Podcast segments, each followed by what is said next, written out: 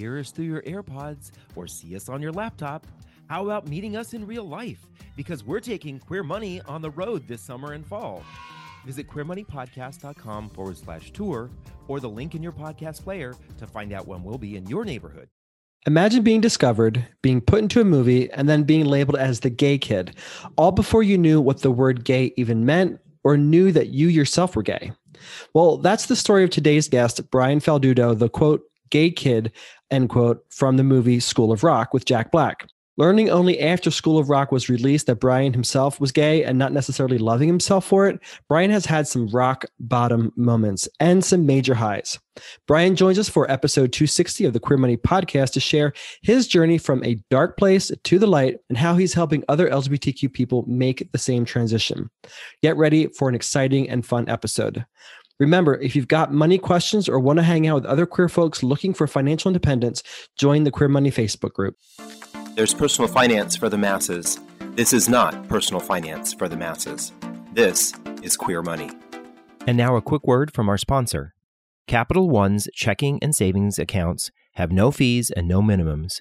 And with one of the best saving rates in America, you can rest easy watching your money grow with no fees to bring you down. You can open an account in about five minutes, which means you are only about five minutes away from getting your savings to grow with one of the nation's best rates. Join our movement to build a community of happier, healthier, and wealthier gay men by getting your free copy of the five building blocks of a happy gay life at debtfreeguys.com forward slash happy. So, welcome, Brian Falduto, to Queer Money Podcast. We're excited to have you. Hello, thank you for having me. it's wonderful to get started to have this exciting conversation. We have a lot that we want to cover, but we kind of want to start off with maybe uh, maybe the question that's uh, going to be everybody's mind after they hear this introduction. But how did you go from acting in movies like School of Rock with Jack Black to life coaching and your new passion project? What was that transition like? Yeah, I mean, it was a long, lengthy transition. Um, but it, as a lot of people know, I was a child actor in School of Rock when I was younger. I think what maybe people might be familiar with, or I'm not sure, but I've I've recently started to speak out about. You know, I went through a hard time after that film. Uh, the film came out in 2003. Um, a lot of people remember my character, especially within the queer community, as you know this seemingly gay character on screen and I was. I was just a effeminate, sassy kid, right, in the movie.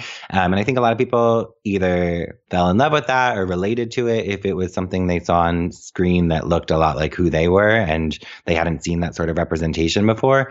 Or if it was different for them, like it was for a lot of people, they tried to box it up. And I um I was a recipient of that box, right? I think the film was, you know, I got cast in the film because I was like this special kid, right? And then um I think that people wanted to put terms on it and labels on it and and describe who I was. And at the time I didn't even know what being gay was, right? So it was a bit of a traumatic experience to experience at a young age and kind of had that on my shoulders. And so I, I ran from this idea of being gay for a really long time. I didn't actually come out until my senior year, even though everyone knew me as the gay kid from School of Rock.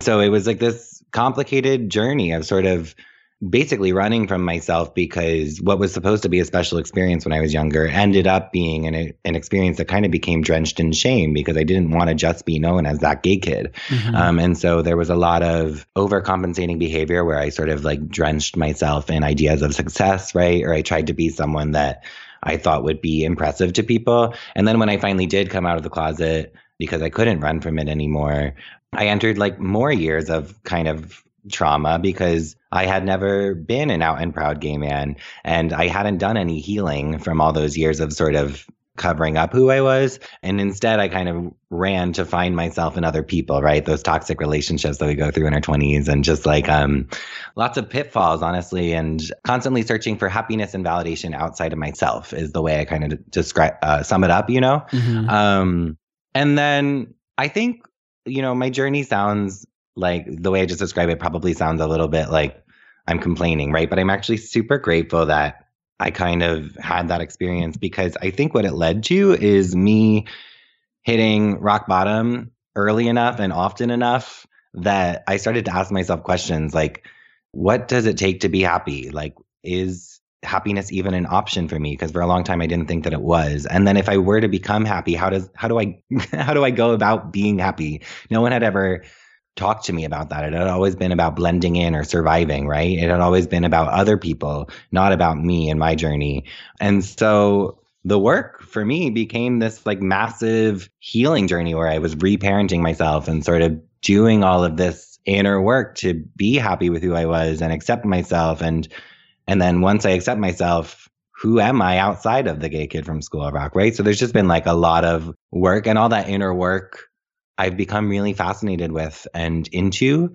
And I decided to become a life coach so I can help other people do that work with themselves, that healing work essentially.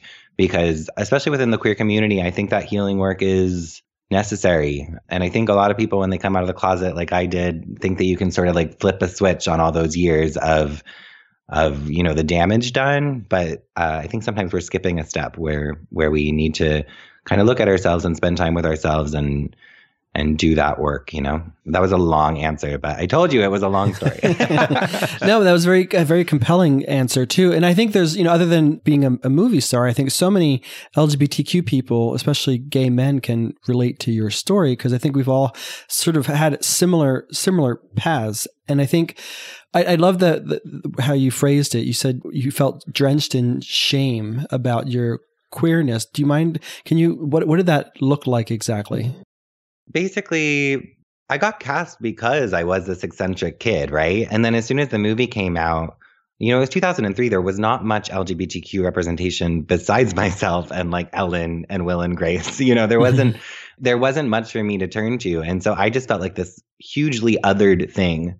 Little did I know that so many other queer boys my age were like looking at the screen and seeing themselves in me, right? And if I had known that at the time, I think that would have been really empowering. But I didn't find that out until I came out about my story, you know, only like a few years ago when I started my coaching business. So it's like, I didn't even know the impact of the role. All I know is that it was a bad thing, that I was not supposed to be the gay kid. And i had to be anything other than that essentially.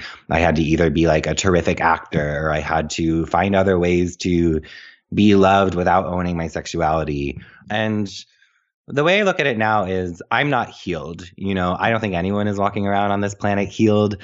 The way i look at it is that there are people who are healing and there are people who are either afraid or avoiding that work.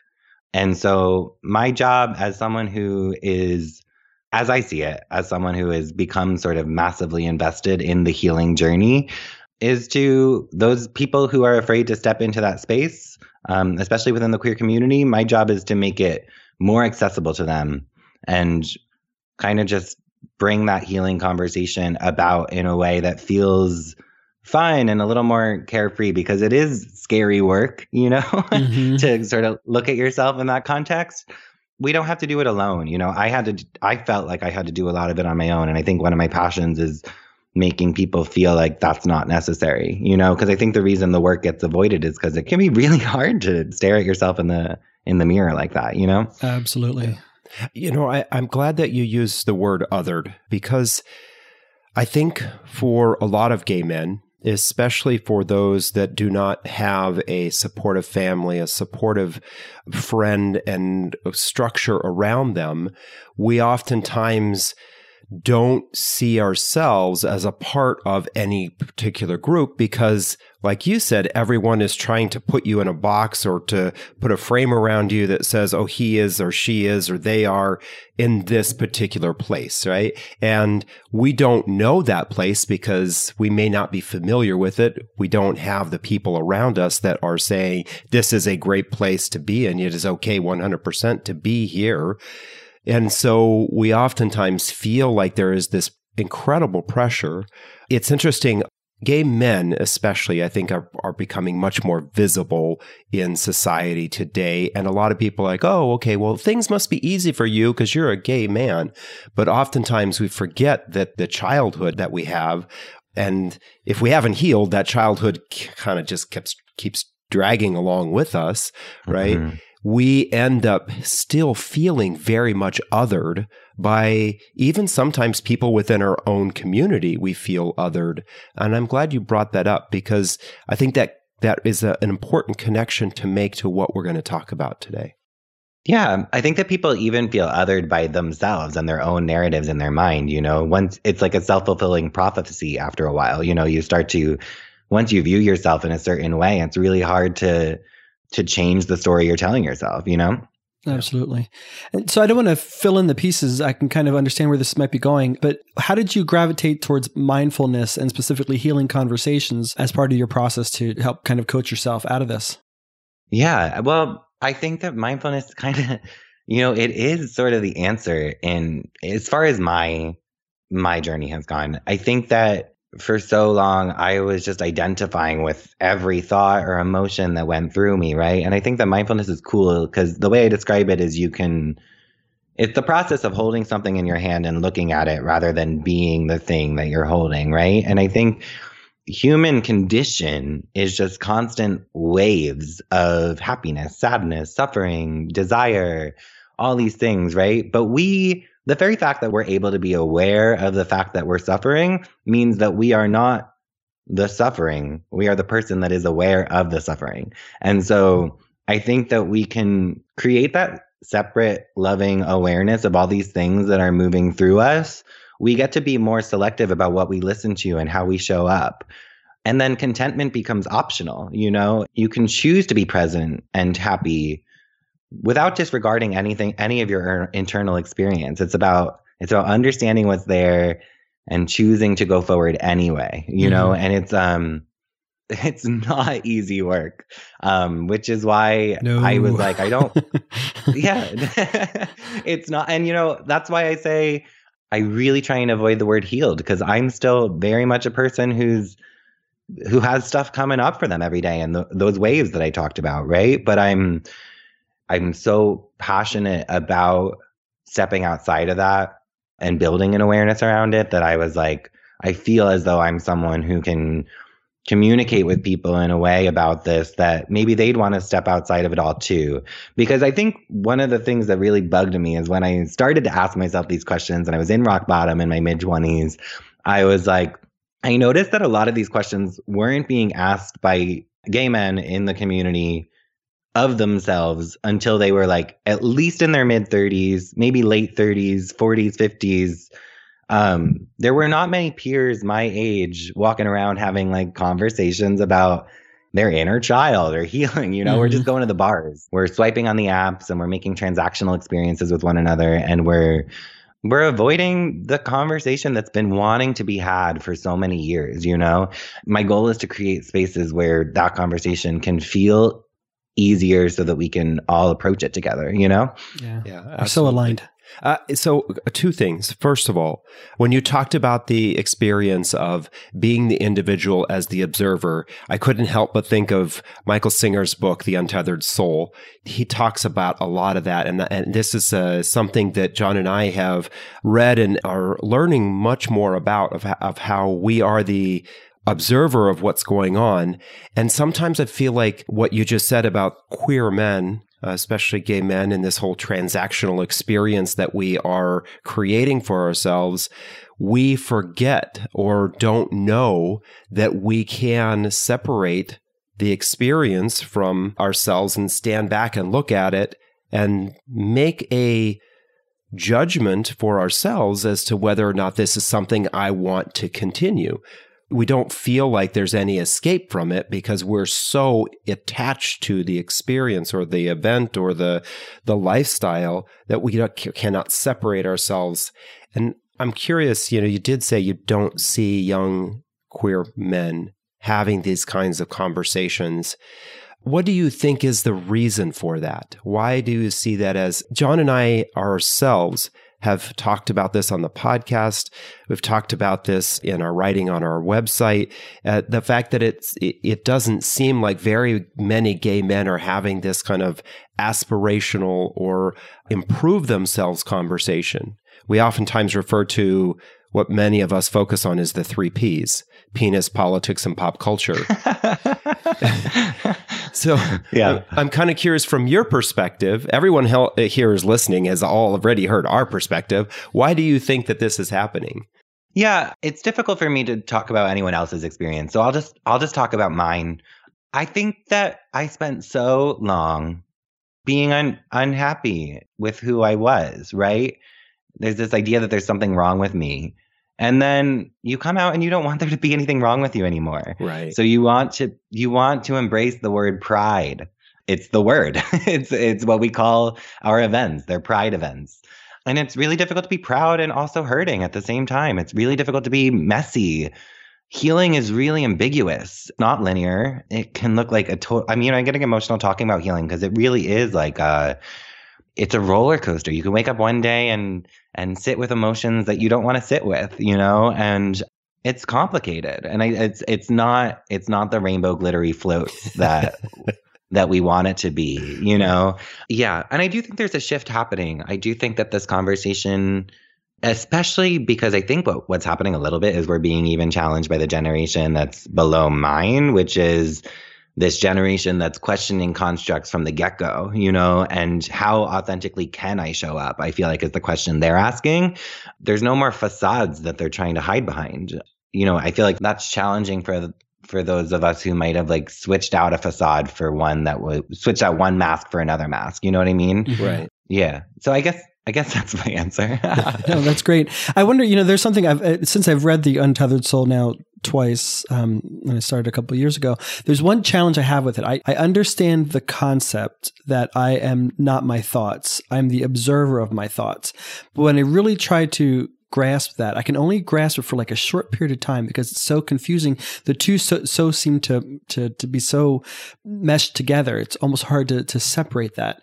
Do you have any exercises or practices to help get more aligned with understanding that or being able to experience that a little bit more wholly? The mind will always think. So it is it is a tricky concept you know it's the human condition to think. So yeah it becomes really difficult to just step into that ever present awareness right? And i don't i think the the tricky part is that no one's really there. There's a there's a couple spiritual gurus who who say they're there right? But who knows really right if you want to be in that space more often, there are things you can do. There's meditation. There's simply just writing down your thoughts and looking at them and realizing that they can exist outside of yourself. There's um you know anything from a long walk honestly like you go on like a two three hour walk by the end of those three hours you're going to be in a completely different place from where you started which just goes to show that the thoughts are not you. The thoughts are just things running through you. And yeah, I mean, there's, and that's kind of what I do with my clients. I try and figure out what's going to work for them to make this whole process more selective because it really does vary on the person. You know, meditation doesn't work for everybody or they don't feel, they don't gravitate towards it. And I think what's important to remember that it's, is that it's all okay. The messaging we got when we were younger is that there's something wrong with us the goal here is to accept ourselves and figure out what works for ourselves and bring all that to the table. Not you know i'm not good at meditation quote unquote so there's something wrong with me right? That can bring you further off the path of healing. So mm-hmm. it's a very touchy conversation i feel like because that narrative that there's something wrong with me can permeate you know, especially if that's the messaging we grew up with, it can permeate a lot of things. So it's that's why I recommend people don't do it alone. Get a, you know, get a coach, get a therapist, get in a group where you can have this conversation with other people and realize that one, you're not the only one going through it, and two, there's a process likely that will alleviate some of the the getting stuck in your thoughts. Yeah, I love that because there's sometimes I can be sitting there meditating and thinking to myself, I'm not doing this right. And then I'm judging myself for not doing it right. And I'm like, this this is the exact opposite of what this exercise yeah. is supposed to be doing for me. yeah. Yeah, absolutely. This podcast is sponsored by Capital One. Capital One is redesigning the banking experience by offering simple, straightforward, and seamless ways for you to bank from almost anywhere. So banking fits into your life, not the other way around. I have a question. So, pride is fun and we love to do it. Going to Sunday brunch is fun. Getting a Louis Vuitton bag is fun. Going on vacation with our friends is fun. All of these things that we are known for as quote unquote gay men, they're all fun, right? Mm-hmm. Why can't I just fill my life full of that and that be what my life is about? Yeah, I think you can. I think what you're kind of getting at is that there's maybe some sort of need underneath that many of us aren't necessarily addressing. Yeah, the question I want to ask that person is when has validation outside of yourself ever been enough for you? Oh, I love that. Yeah. And there's because then it just becomes more and more and more, right? There's there's always it, just this one more thing. Right. And I tend to come across as the party pooper sometimes because I'm like, let's let's have the healing conversation. You know, let's not go to Fire Island this weekend. Let's have the healing conversation.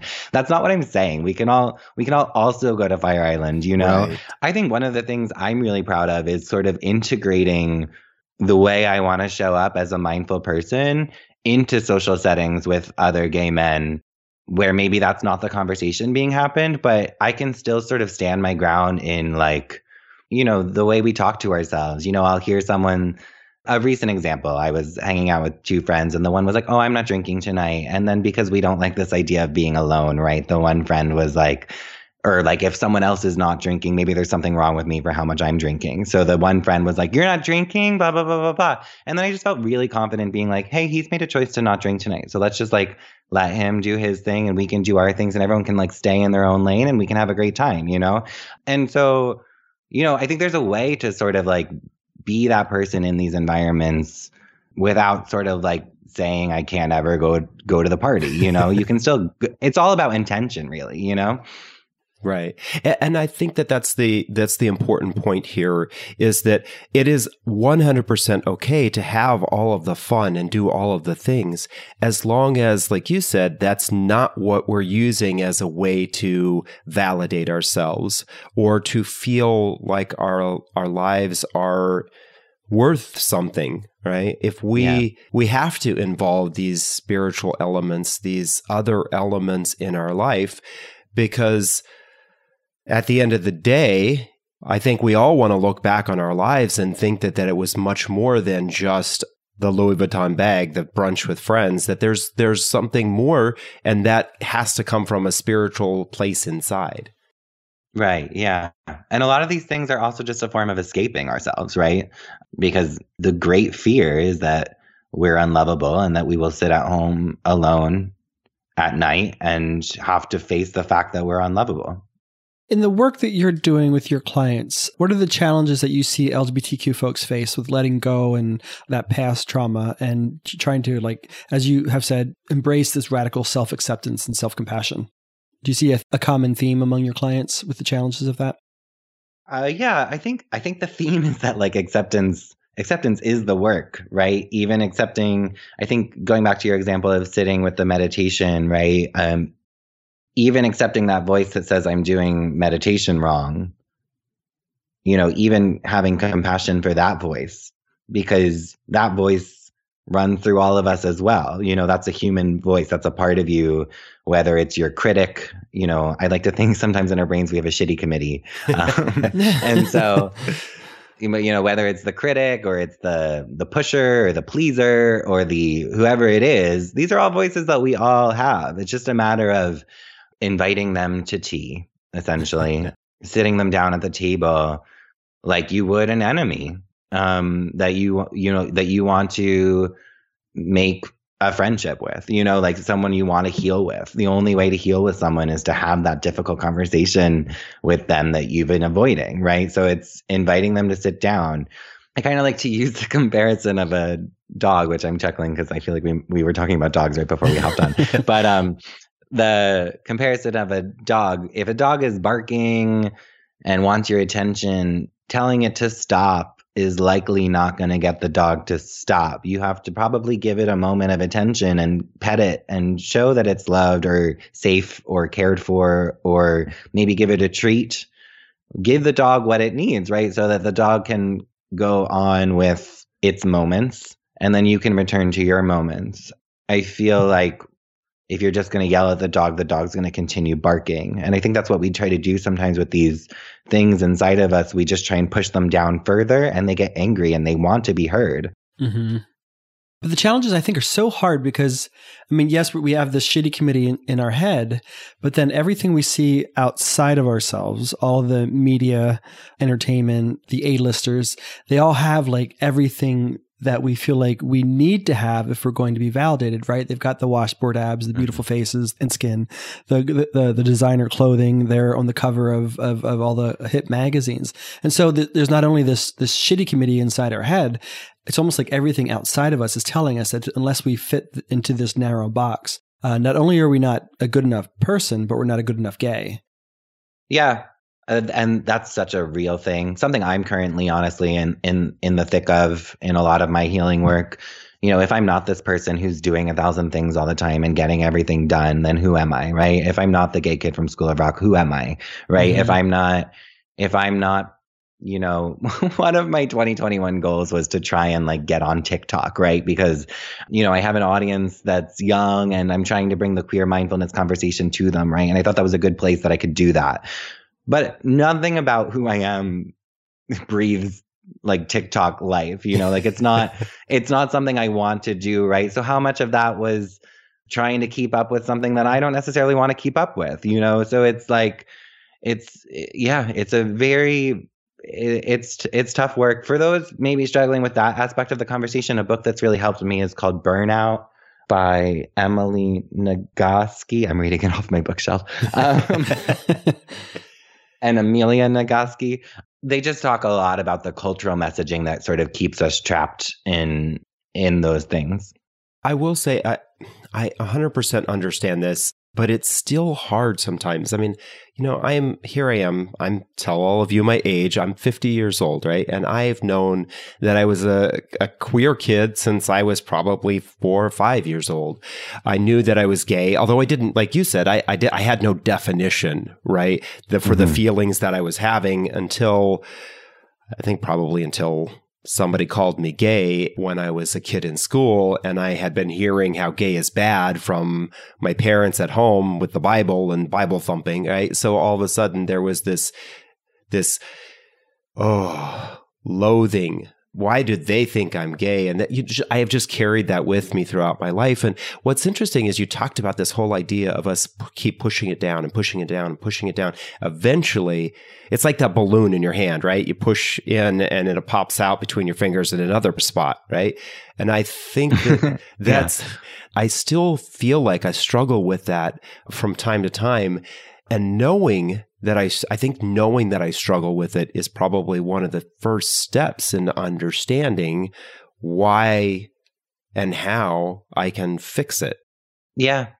And also being compassionate with the fact that you're, you're like everyone, everyone is, there's no one not struggling with it. You know, uh, I know that doesn't help to always hear sometimes, but there's, on some level, we're all, it's just, it's, it's waves. I think they're just waves of things running through us and I think that's why they call it a mindfulness practice because over time it just becomes a little bit more observational of the waves rather than feeling like the current is sweeping you away. You know, mm-hmm, um, it's tough work. I try and do this. I try and walk this thin line of where I warn people. You know, it's it's not easy. It's not a walk in the park. You know, I do think it's better than all the denial because the denial kind of hits you out of left field very often and often really brutally and those are like really you know, I've I've been in that space and I spent a lot of tear soaked nights, you know, and I still have tear soaked moments, but that they're moments now, you know, and they, there's something I can pass through. That's really cool to be able to say because again, I mean, I didn't think that was ever an option for me. It was always like, how do I be happy without being myself? uh, that that was like the question, right? What have you done to be able to sort of turn that from getting stuck in that in that narrative to being able to say I'm just going to pass through it and not get hung up on it. Beyond just acknowledging that moment, how do you how do you move beyond it then? I think see and I've struggled with this because I have a very type A productivity mindset. And I'm like, okay, so what's next? I know that there's this emotion going through me. What's next? What do I where do I go from here? What's the plan? How do I how do I not let this happen again? the answer I, is the awareness. That thing that's running through you, saying hello to it, saying, Hi, you are welcome here.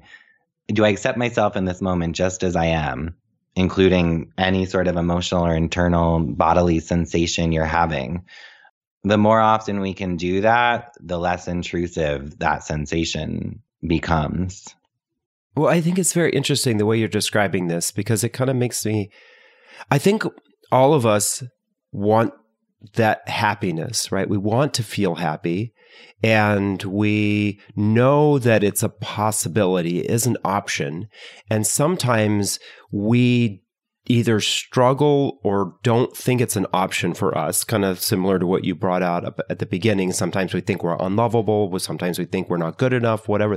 But it's kind of like the person who's in the car and you're driving down the street and you're not you're passing by trees and people and cars and your vision, your peripheral vision is picking up all of that, but you're not focused on every single one of those. Because imagine how slow you would have to go drive if you needed to capture every single one of those. But I think when we see these feelings or these thoughts pop up into our head, we spend a lot of time dwelling on them, right? We slow yeah. our car way down and we say, oh, they will never like me because I don't look like this or I don't have that or I'm this age or whatever. And we slow ourselves down so much that we can't see the fact that, oh my God, I have a pretty fucking amazing life. But instead, mm-hmm. we're focused on the little things that keep on popping up. Yeah. The ego is very tricky. That same ego, which sometimes I, I call the protector controller, in our mind on the committee um, is it's very tricky and it spent so long protecting us and doing such an excellent job at it. So when it senses danger it wants to do that work. It wants to it wants to slow down the car maybe even pull over do some do some mechanical fixing so that we can be you know change the tire so that we can be perfect again you know so that we can be happy again. What if the car is perfect just as it is you know? Um right and everyone else is just paying attention to their own cars and everyone's just like driving along you know like but that i do believe that is that is the work.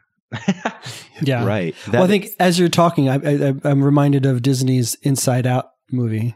Yeah. You know because she had all these different emotions inside her head and i think to me, what's worked for me, uh, we we do meditate every day, and I, I have my uh, I have my good days with that and bad days with that, if I'm going to judge them like that. But when I'm stuck in that narrative, for me, what's most worked is to journal about it.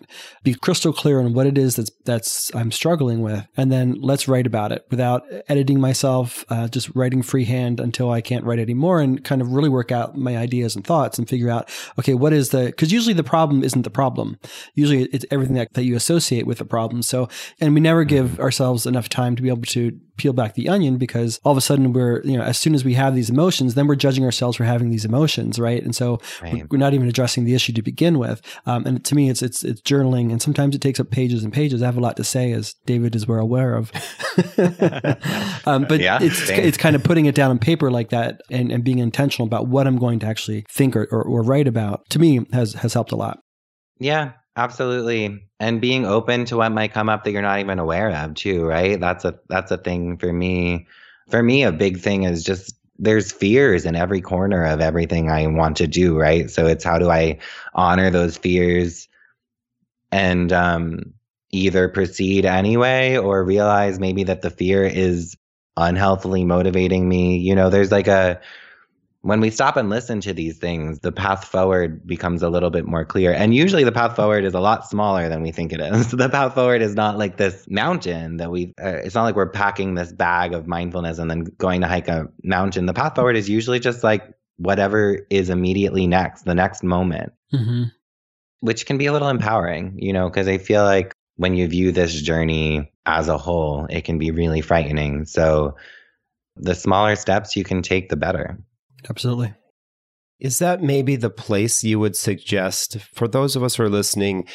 We are at at maybe a point in our life where we don't feel that level of happiness or the contentment or satisfaction with our lives that we really want. Is that kind of the place where you would suggest we start? Is is do we just take those little tiny steps and start to reflect? Yeah, absolutely. And I think one of the first questions I would have for that person is are they having the conversations that, you know, we've talked about here, those healing conversations, or are they doing the thing where they're avoiding themselves, which is also okay. You know, we've all been there and there's a beautiful reason why you're doing that, why your brain is functioning in that way to keep you safe. But what would happen if you sat down with someone and were to were to talk about what's going on inside your heads and your hearts, you know? And if you don't have someone in your life in like an immediate capacity that you can do that with, that's what coaches are for and therapists are for, or I know not everyone can afford those options. That's why I'm trying to make the conversation more accessible. I have a podcast. I do a lot of group programming that is super affordable and or free often where you can just join other like-minded men and you know, I think once you realize that you're not the only one that's having these things, that's that's a cool moment because then journeying through it all feels more possible. Yeah, everything we've listed could be used as a step. Writing these things down, when that voice comes up, I think it could be monumental for someone if, for the first time in their life, when that voice comes up that's judging themselves rather than judging that voice, what if you say hello to it and you are welcome here? I really would not underestimate the power of just that one, that one moment with yourself, you know? Yeah, I think I think that's a, a huge step, um, and so you you kind of touched on it. Where all can our listeners connect with you, including on your podcast? Yeah, so I have a podcast called The Gay Life Coach Podcast. um, and I'm also on Instagram as The Gay Life Coach. We haven't talked at all, but the other thing that I do, not so much in the acting world anymore, but I'm a songwriter. If anyone ever wants to check out my music, I'm also on Instagram as Brian Falduto, and you can find me on Spotify and blah, blah, blah, blah, blah. But yeah, as far as the coaching conversation we've had, the best place to connect with me is on Instagram, The Gay Life Coach or the Gay Life Coach podcast. I also have a Facebook group called the Gay Men's Mindfulness Collective, and that's where I announce all the programming I mentioned. There's a bunch of resources in there as far as like podcasts or tips or videos you can watch to kind of just get more insight on all this stuff. And there's a bunch of mindful men in that community um, that you can converse with. And I know that they'd all be really open to maybe being the first person you have that conversation with. And yeah, that's just, that's kind of my passion. My goal is to just make it all feel a little less like a mountain and a little bit more like we're all just walking along together. yeah. yeah. Well, I love your mission. I think what you're doing is great work. And I think it's, it's, it's, super necessary, um, especially for the LGBTQ community. Um, I don't think we've been having this conversation for very long, and it's it's exciting to see that there are more and more folks trying to lead the conversation because uh, we got to do the work if we're going to be able to continue to evolve and continue to push for the progress um, that we so desperately still need. Amen. Well, thank you for joining us for the Queer Money podcast. We appreciate it. Thank you for having me. I really appreciate your time and I think one of you said you're 50. That's crazy. And we, we'll talk after about beauty tips. Thank you. Wonderful. We love it. Uh, and then to you, our listeners, uh, please stay tuned. Uh, we will cover the queer money takeaway in a couple short moments. Thank you. How does your bank support the LGBT community? Not at all? For Pride in June? Or 365 days a year? Capital One proudly supports the LGBT community throughout the year. Maybe it's time to support a bank that supports us. Go to debtfreeguys.com forward slash cafe for more info. Queer Money is being brought to you in part by the five building blocks of a happy gay life. Join the growing community of happy, healthy, and wealthy gay men who love their lives inside and out. Get your free copy of the five building blocks of a happy gay life at debtfreeguys.com forward slash happy. Wow, Brian, thank you so much for not only being so vulnerable, but for using your story to help other LGBTQ people through their own journey to loving themselves and living their best lives free of internal and external judgment and all of the bullshit that comes with that. To you, our listeners, here's your queer money takeaway from this episode. The next time you feel a negative emotion about yourself, feel judgment toward another, or simply feel down, we encourage you to take a moment and acknowledge it. And as Brian said, say hello to it and see how that feels. If you'd like, we'd love for you to share your experience in the Queer Money Facebook group. This is a conversation that more of us need to start having. Then join us next week when we share tips on how to train your brain to become a wealth builder. Have a great week. From Los Angeles, California to Winooski, Vermont, we're taking Queer Money on the road. Join us as we gamify personal finance with Queer Money Bingo or catch our signature Live Fabulously, Not Fabulously Broke talk, and so much more in between. Check out queermoneypodcast.com forward slash tour or the link in your podcast player regularly for date and location updates.